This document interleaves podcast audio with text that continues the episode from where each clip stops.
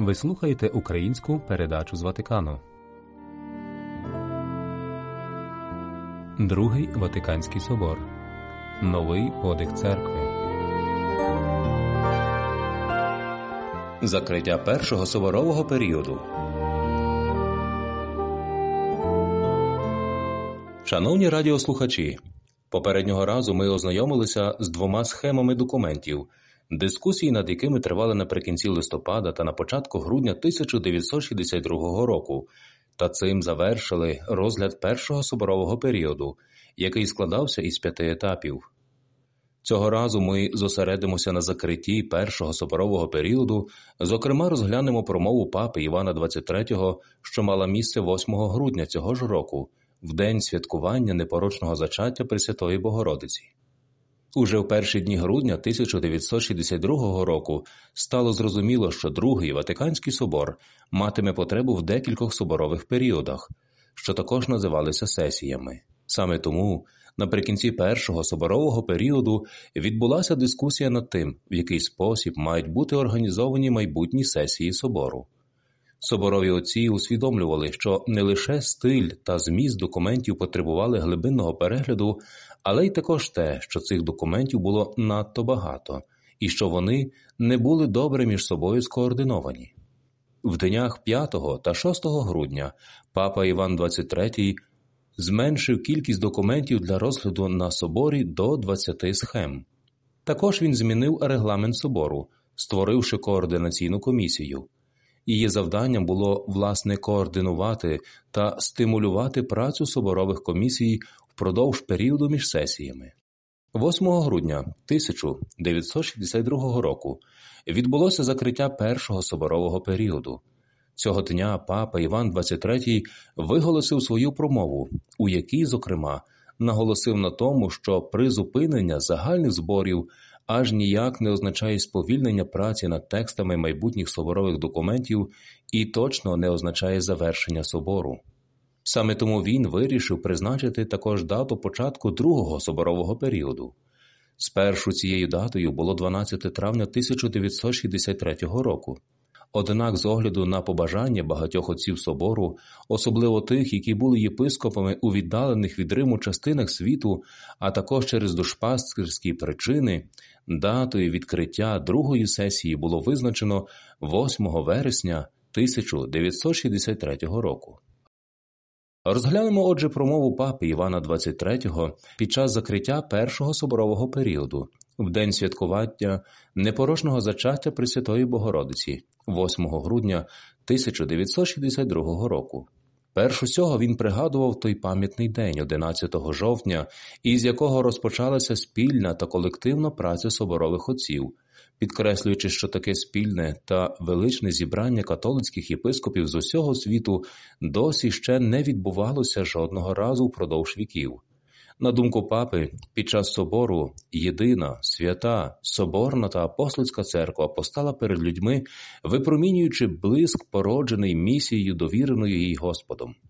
У своїй промові папа зупинився на 3 особливих моментах – початок собору, продовження собору та плоди, які очікуються від собору.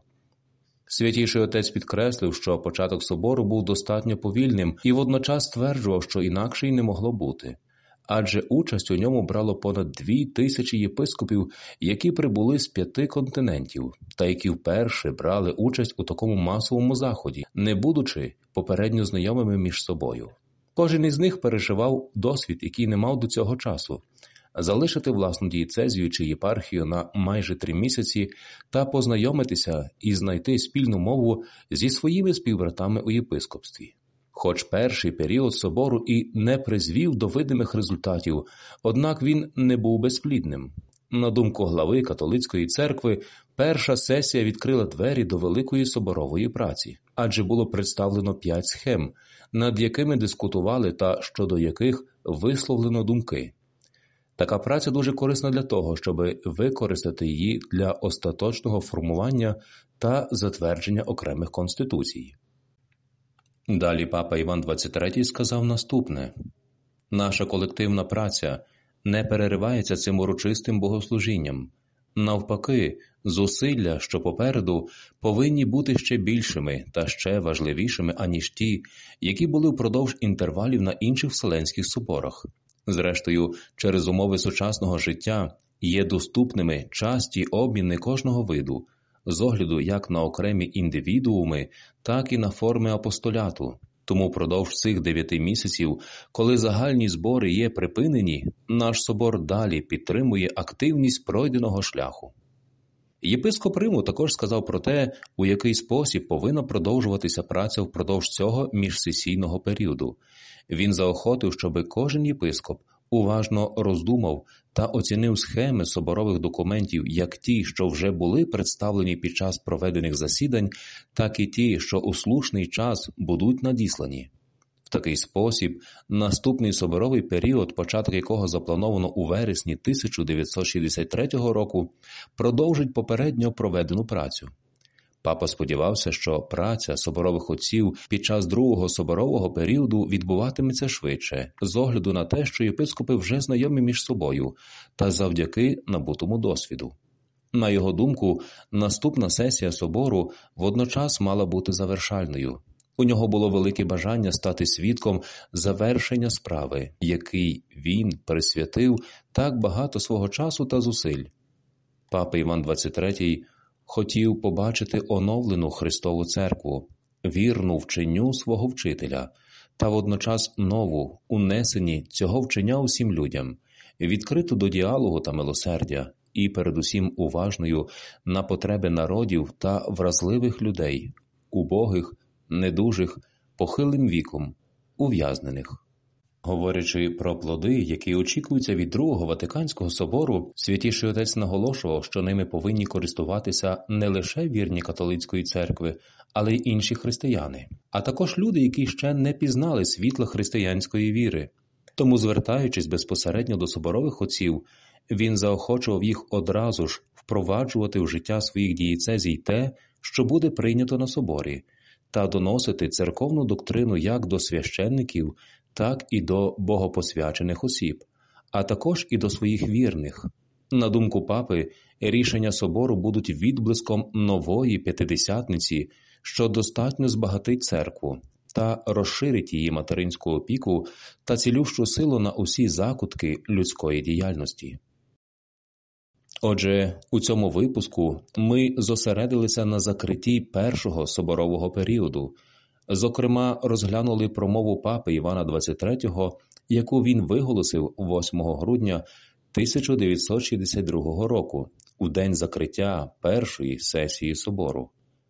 Наступного разу розглянемо 2 групи всередині католицької церкви, які сформувалися довкола своїх провідників.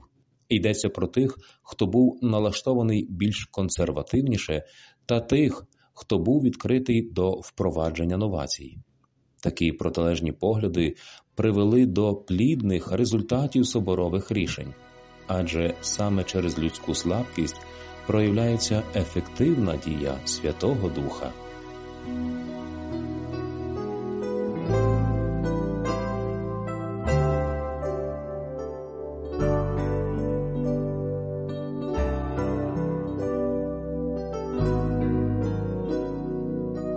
Ви слухали українську передачу Радіо Ватикану.